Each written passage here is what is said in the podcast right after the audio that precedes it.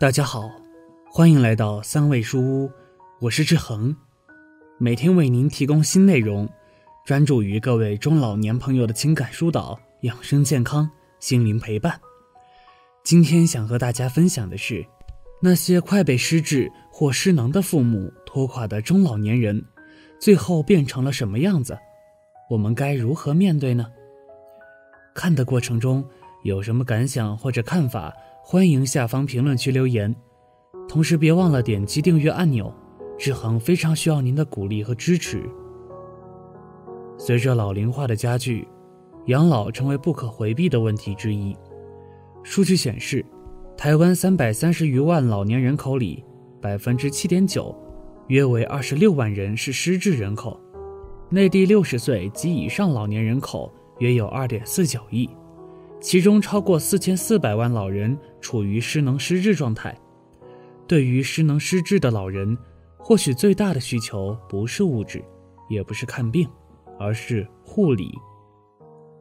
现在失能失智者的照护基本由家庭承担。一旦家中老人出现生活不能自理，多数家庭会出现人手紧缺、经济压力增大、工作受到影响。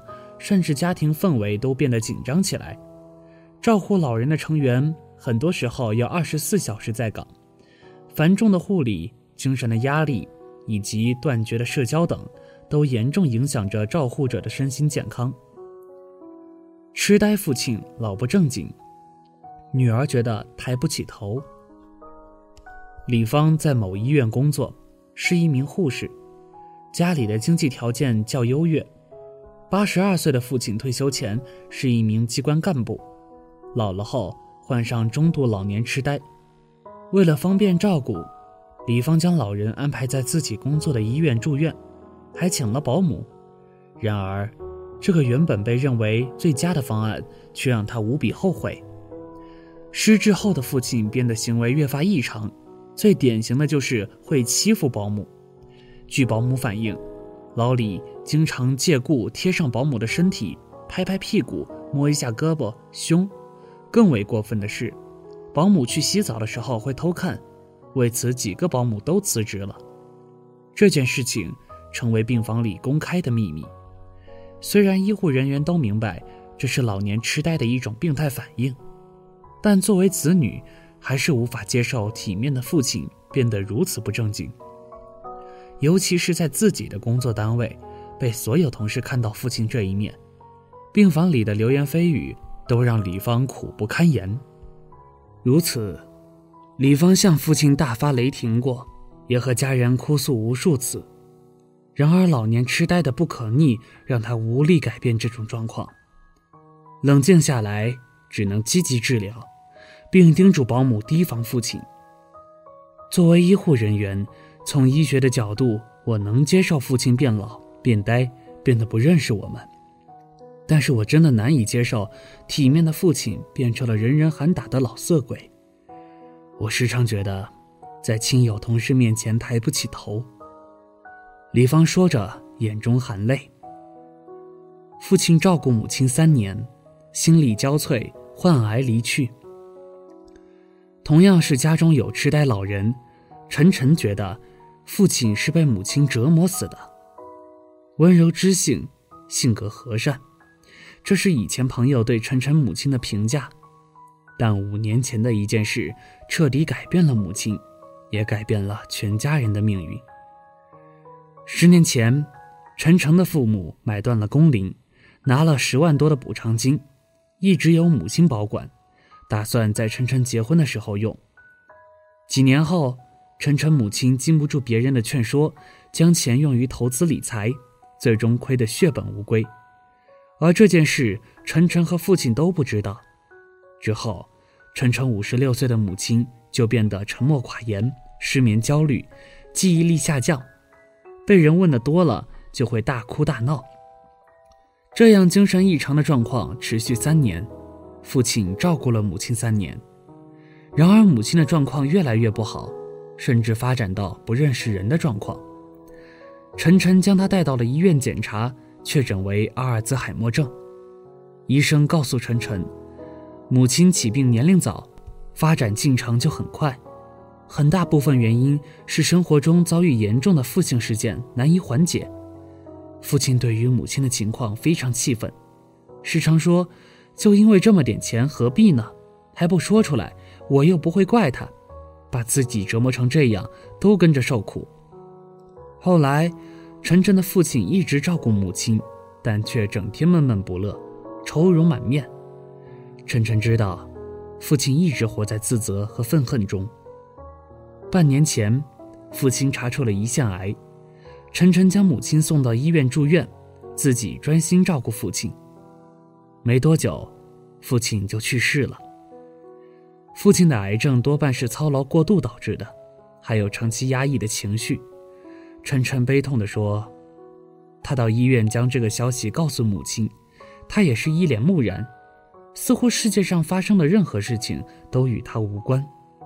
我其实……”已经无父无母了，每天与屎尿打交道，中老年人苦不堪言。每天早上五点，睡眼惺忪的徐斌摸索着走到父亲的床边，掀开他的被子检查是否尿床，再搀扶他上厕所。徐斌今年五十岁，父亲有严重的老年痴呆，现在大小便不能自理，稍有不慎。就拉到床上、裤子里。为了避免这个问题，徐斌每隔两到三个小时就要去问父亲要不要去厕所，后半夜也不例外。除此之外，他还要买菜、烧饭，给父亲喂药、洗澡，每一天都是围着父亲在转。徐斌的妻子在另一个城市照顾下一代，两人长期分居，身心负荷重，每次打电话。相互间难免抱怨，可几句话下来就是争吵，难有良好的沟通。爱人身体不好，要照顾孙子，婆媳间的矛盾也无法调和，希望我们能生活在一起，有个照应。而我这边走不开，徐斌对妻子的情绪很理解，可是自己也很烦躁。我一个五十多岁的大老爷们儿，每天要擦屎擦尿。洗衣做饭，请保姆又无力负担。下午两点，困倦不堪的徐斌在沙发上打起了瞌睡。睡梦中一阵臭味让他醒来，原来是父亲拉到了地板上，还蹭到了衣服和轮椅上。徐斌非常崩溃，冲着父亲想要大吼，但又憋了回去。真的是含着泪将屎擦干净。一整天我也没吃饭。心情复杂。徐斌的眼睛里满是无奈，曾经刚强的父亲变成了抓屎抓尿的失能老人。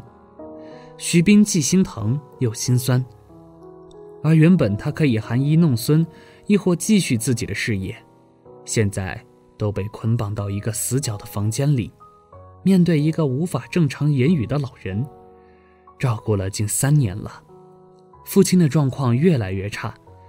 徐斌不知道什么时候会是尽头，也无力改变。然而，长期睡眠不足，精神压力大，徐斌满头白发，比同龄人苍老憔悴得多，身体状况大不如从前。专家分析，失能老人照料者也应被关注。张莹认为，这些案例只是失能失智家庭的一个小小的缩影。一人失能，全家失衡的说法并非夸张。失能失智人群照护者是心理疾病的高发人群，几乎每一位照护者都或多或少有一定程度的心理压力，孤独、害怕、焦虑、抑郁、愤怒、敌对、人际关系敏感等。据不完全统计，家庭看护群体中，家人百分之二十患有忧郁症。百分之六十五有抑郁倾向。他们是照顾别人的人，其实也渴望被照顾，也应该被照顾。张莹认为，失能失智者智能与日常生活能力的逐步减退、幻觉、攻击、猜疑等精神行为的出现，以及突发意外事件等，不仅会增加照料者的压力。而且会对照护者的心理健康造成一定的影响，而照护者负面的生理和心理健康状况会影响照料效果。因此，照护者的生理和心理健康状况不容忽视。家庭和医疗工作者在关心治疗患者的同时，也要关注照护者的健康。陈旭娇认为，照顾老人和照顾小孩是不一样的。老人越来越老，是一个不可逆的结果。照护者在面对身体越来越差的老人时，应该做足心理准备，最好给未来做个规划。在一项针对痴呆照护者的压力调查显示，痴呆照料者在体力、心理和经济方面的压力均较大，其最大的苦恼来自痴呆治疗效果不佳，与患者交流障碍，长期精神紧张以及缺少支持和理解。对于照护者面临的难题，专家建议，照护者应保持与朋友、家人以及其他照护者的良好关系。社区或医院应多组织照护者的交流活动，互相讨论照顾上的问题及解决方法，彼此提供有用的信息。照护者应该多留一些时间给自己，阶段性的去做一些自己想做的事情。定期获得充分休息，可通过心理干预措施减轻负面情绪，多渠道的参加到失能失智者健康教育以及技能培训中，增加照护能力及技巧。最后，也祝愿全天下所有尽心尽力照顾失能父母的子女们，还有付出真心照顾失能老人的中老年人们，能拥有一个顺心的生活，能够越来越好。好了，这篇文章到这里就结束了。点击订阅的同时，别忘了把自己的感悟或者看法，甚至身边的事例留在下方评论区哦。您的支持都是志恒越做越好的动力。